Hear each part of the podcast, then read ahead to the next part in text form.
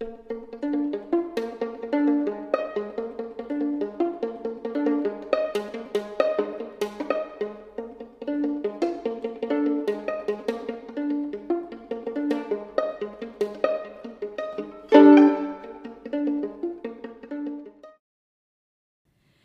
true crime friends, welcome back to another episode of True Crime in Academia. As always, I am your host, Mary DePippi.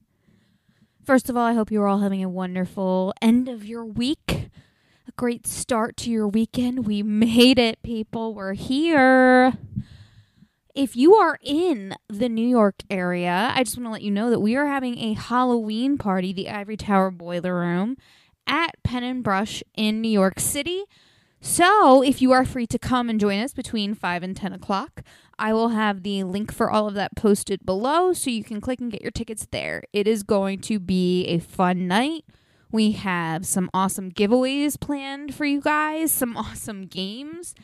And earlier on, we're going to actually have an interview with author Tonya Hurley, who wrote the book series Ghost Girl. So, we will specifically be talking about Ghost Girl, her first novel of that series. Um, and it's just going to be a great time. It's going to be a lot of fun. There's going to be music and dancing and food and drinks, and it's just going to be a great time. So, click the link in below in the description, and you can get your tickets to attend there. I also just want to say thank you to my amazing intern, Rosie. She is literally the reason this episode is made possible this week. I've had so much going on with this party and everything, and she has taken on a lot more than I normally give her in order to get this episode out. So, Rosie, I appreciate you so so much. Thank you for everything. Um yeah, I did make a post about it on Twitter. So if you see that, make sure to send her some love, okay? This week, it's not necessarily a Halloweeny episode, but it's still a very important case that we need to cover and something that we need to talk about. It's gonna be uncomfortable a little bit. I'm sorry. but like I said, it's a very important case to cover. So, without any further ado, let's get into it. In the early morning hours of November 21st, 1970, the University of North Carolina at Chapel Hill, also known as UNC, was getting into their first ever all night dance marathon. The party began at midnight, and it was the school's attempt to improve race relationships in that area. Since only 2% of the school were African American at the time, the dance was open not just to the students, but to anyone in the neighborhood. About Two hours in, a fight broke out between members of a white motorcycle gang and some black attendees. It only ended when one of the black men fell to the ground, having been stabbed. UNC police quickly arrived, but they let the gang members go and delayed calling an ambulance. At 3:30 a.m., James Cates Jr. was officially declared dead.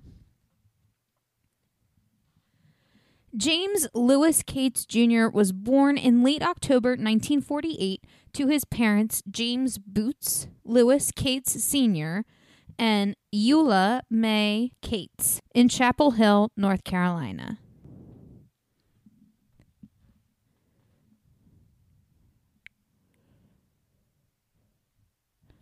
On his tombstone, his birthday is written as October 28th. However, his birth certificate date says either October 26th or October 27th. And unfortunately, this type of inconsistency was a common occurrence for African Americans in the 1970s.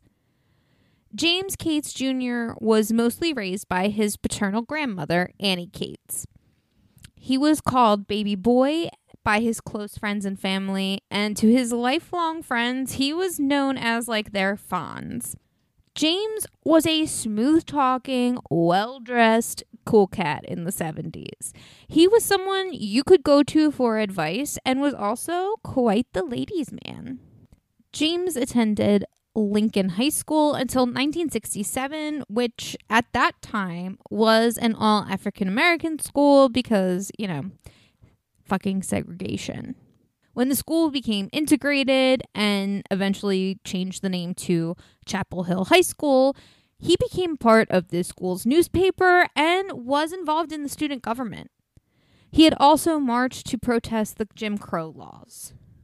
Now, on the night of November 21st, 1970, University of North Carolina was gearing up and was ready and kicking off their all-night dance-off.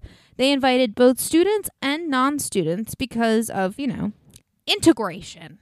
You know, they wanted to have some fun. They wanted to have a social night where everyone could come and be together, which you know, I appreciate that sentiment it, in general, it just seemed like this was a community event. You know, everyone wanted to be there. It was, you know, again, meant to have some fun and to integrate everyone and be more of a cohesive community instead of their segregated counterparts. Now, because just anyone was invited, a quote unquote famous white motorcycle gang called the Stormtroopers decided to join. And to my best guess for why they wanted to come was to start trouble. I have to say, when I heard the name that they were called the Stormtroopers, I was just kind of like, what the fuck? You know, because I'm immediately thinking Star Wars dudes all in white. And part of me is wondering because in case for, you know, anyone who doesn't know, this is 1970. Star Wars, even though I I can't believe I'm admitting this, I'm not like a Star Wars fan. I know that Star Wars came out in 1977. So, you know, obviously there was 7 years time difference here. Obviously this biker game gang came before you know, the what we know as the stormtroopers today in Star Wars. So I'm very curious to know like did George Lucas do this on purpose? You know, because again, like it would fit, you know, despite the fact that they're a motorcycle gang, you know, they're essentially a white gang and they're bad guys, which would totally make sense, you know, given everything we know about stormtroopers. So I'm curious to know if like they were and it feels gross to say like were they in the inspiration, but you know, I'm curious to know if they had any sort of influence over that character or if it was just totally coincidental. Who knows? But of course, again, as we suspected, this gang decided that they wanted to cause some trouble. And the gang members that were there in attendance at this all night dance off got into a fight with some black attendees. Now, because, and certainly not, you know, not all white conservative men are this, but these particular gentlemen, fitting in with their stereotype, clearly had no balls and lived some an insane world where I'm assuming it's most likely driven by fear, where they felt, oh my God, we're the best, and anyone else is an abomination in their fucked up little pinhead minds. Now, a member of the university police got involved, and of course, the fight just escalated from there. This led to 22 year old James Cates being stabbed. Now, it was said that there were a total of seven stormtroopers and 40 black individuals involved in this altercation. um, or at least that was what was reported. However, I feel like these numbers were skewed. I could be wrong. Who knows? Again, maybe George Lucas got some inspiration from that for the fact that, you know, we all know stormtroopers can't aim, they suck at fighting, they suck at combat. so if 7 verse 40 and the 7, you know, didn't do so well, I could see that. I could see that. But again, because this isn't Star Wars and this is the real world, I feel like they skewed this because again, this is the 1970s. And especially people in the South were fucking racist. So,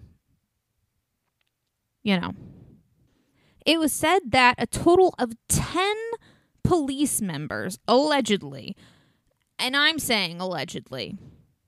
I don't know. Again, I feel like kind of with this whole thing, because it is in the 70s and with the racism and just overall, I feel like, n- not to say again that this is everyone, but just again, I feel like as humans with our lizard brains, we are constantly evolving. And I feel that the humans involved in this particular instance did not have their brains as evolved as the rest of us today do. so, because of that, I think that maybe the numbers could have been skewed. Things could have been exaggerated, whether over or under. I don't know. But again, this is just what's reported. So, allegedly, possibly factually, who knows? A total of 10 policemen, including those from Chapel Hill Campus Police Department, arrived on the scene. Specifically, an ex Army medic who was working as an orderly at Chapel Hill or University of North Carolina University found James unresponsive and bleeding. Now, despite his multiple assertions to the police that James's life was in danger, the police decided that they were going to take their time calling an ambulance because they needed to get these stormtroopers out of the area. You know, cuz as if they're not the the main problem here. You know, as if they are not at fault, you know. Let them go. Let them go. Let them run free. Who cares, right? So, because of that, obviously, it took a long time. And locals on the scene offered, actually, to take James to the hospital themselves. But the police refused their help, stating that they were told not to move injured people which I have to say, I can't disagree with that statement as much as it hurts me to say in this situation. Not every situation, but this situation specifically. You know, because there are instances, especially with head injuries, where you can't move that person without proper medical personnel. However, result reports vary on the time it took for police to finally give in and send James to the hospital in a police car or, you know, just get help in general.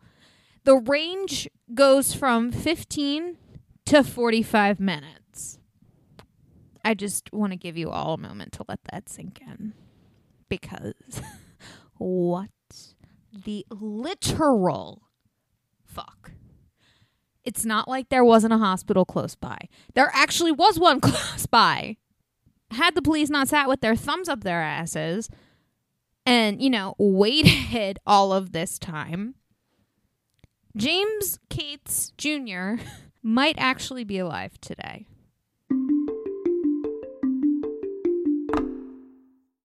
Hey, true crime friends. If you're like me, you love personalized merch and you love shopping local. So, here is one of my favorite local vendors to buy from. It's Mandee Made It. That's M A N D E E Made It.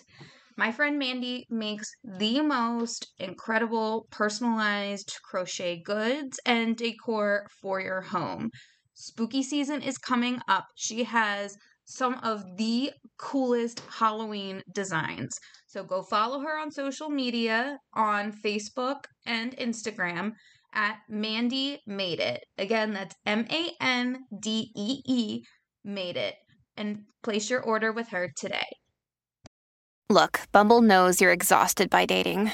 All the must not take yourself too seriously and 6 1 since that matters. And what do I even say other than hey?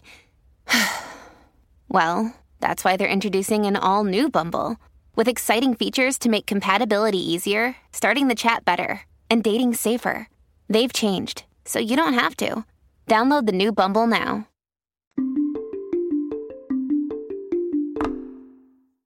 Eventually, when James Cates got to the hospital, doctors did what they could, but they confirmed that he would have lived longer had he gotten to the hospital sooner.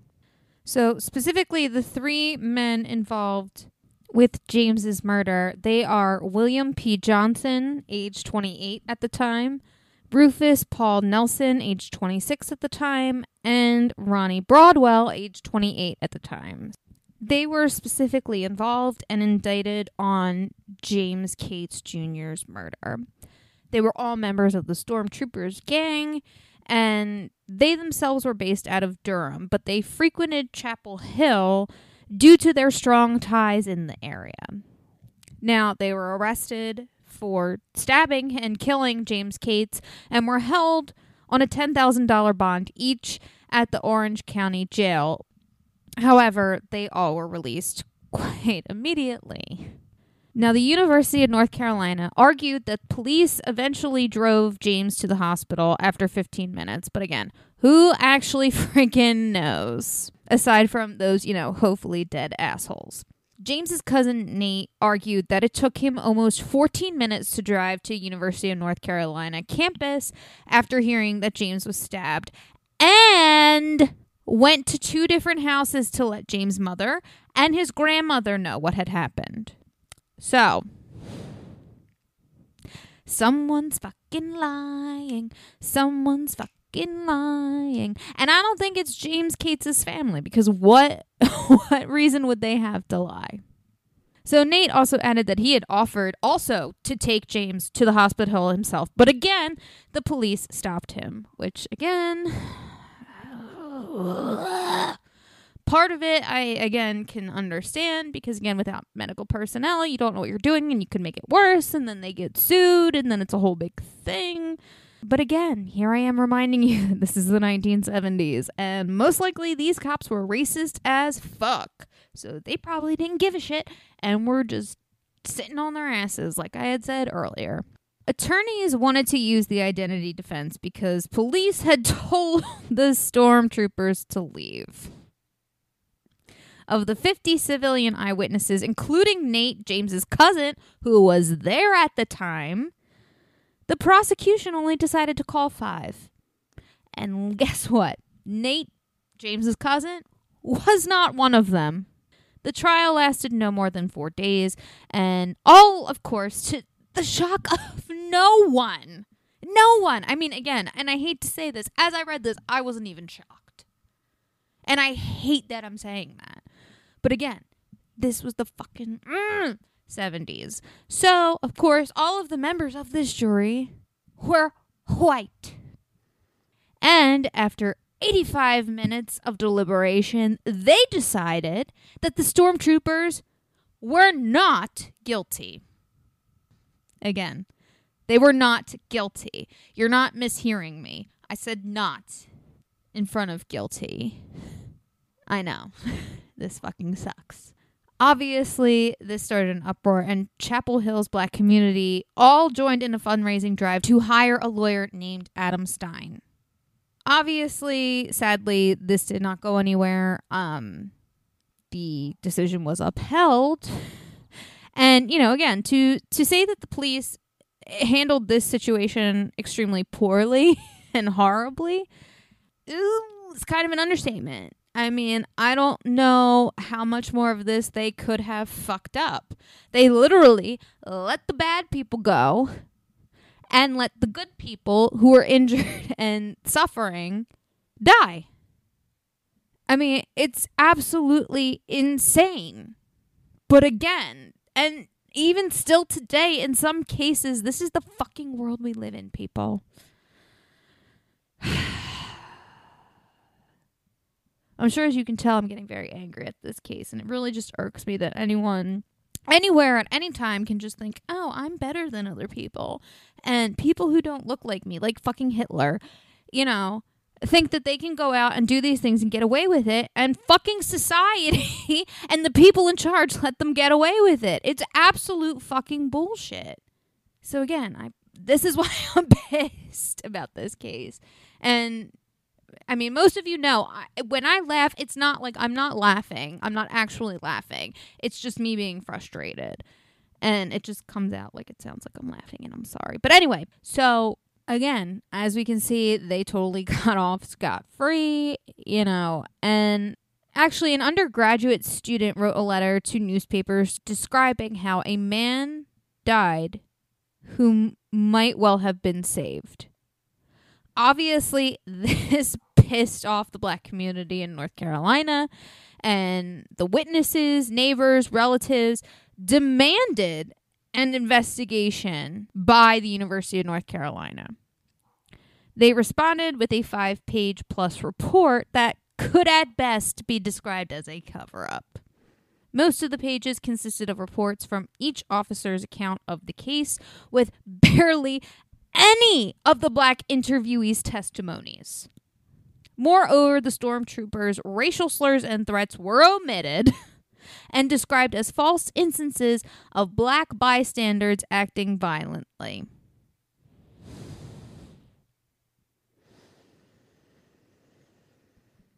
Hmm. I'm sorry, I'm just bracing myself because not only am I extremely annoyed at what I just had to say, I'm also about what I have to say next because even before the University of North Carolina learned that James had officially died, university employees were already cleaning up the fucking crime scene. Yeah. Yeah.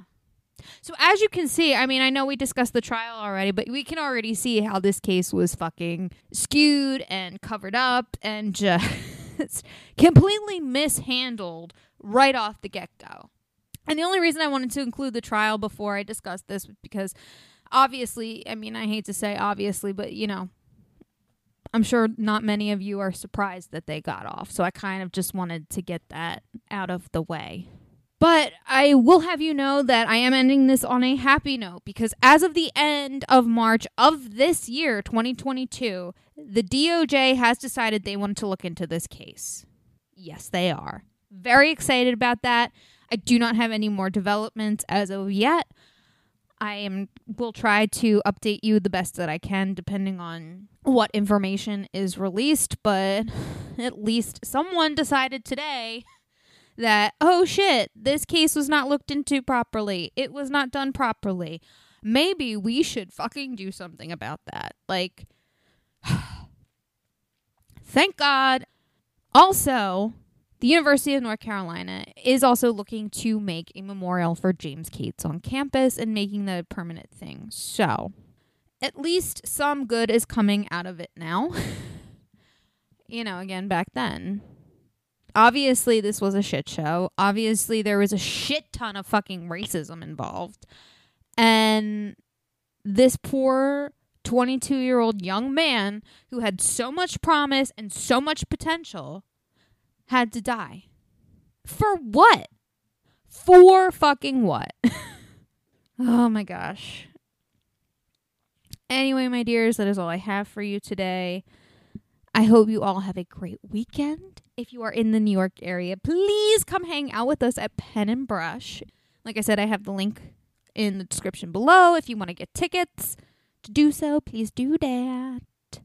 Also, don't forget to follow True Crime and Academia on social media at True Crime and Academia on Instagram and TikTok, and on Twitter at TC in Academia.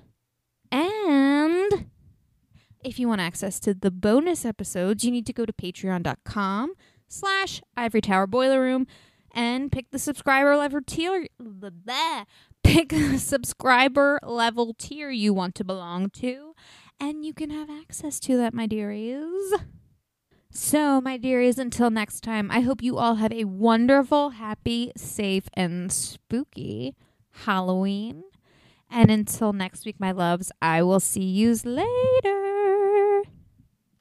Thank you so much for listening to the Ivory Tower Boiler Room. Welcome to the fall season. The Ivory Tower Boiler Room is a public humanities podcast where we interview writers, scholars, performers, and artists. Episodes air on Mondays. I am Andrew Rimby, the executive director. I'm so happy to welcome my team, Mary DePippi, our chief contributor, Kimberly Dallas, our editor, and an amazing fall group of interns thank you to this team. Please follow the Ivory Tower Boiler Room on TikTok and Instagram at Ivory Tower Boiler Room. Easy to remember. Our Twitter is at Ivory Boiler Room. And we have a whole new design for our Patreon.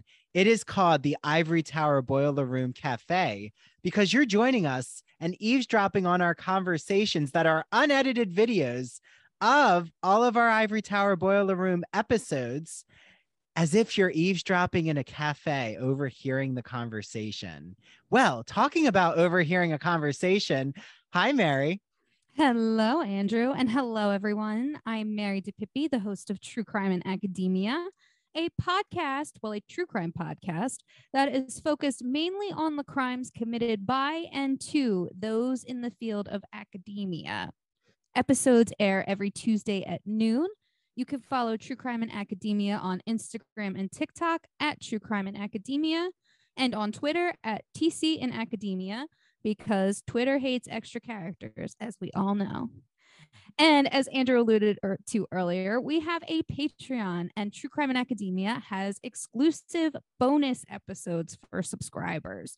As a true crime enthusiast, I don't necessarily like to pigeonhole my true crime interests. So, over on the Patreon, I cover some of the more high profile cases not related to academia, such as the murder of JonBenét Ramsey and the case of Casey Anthony.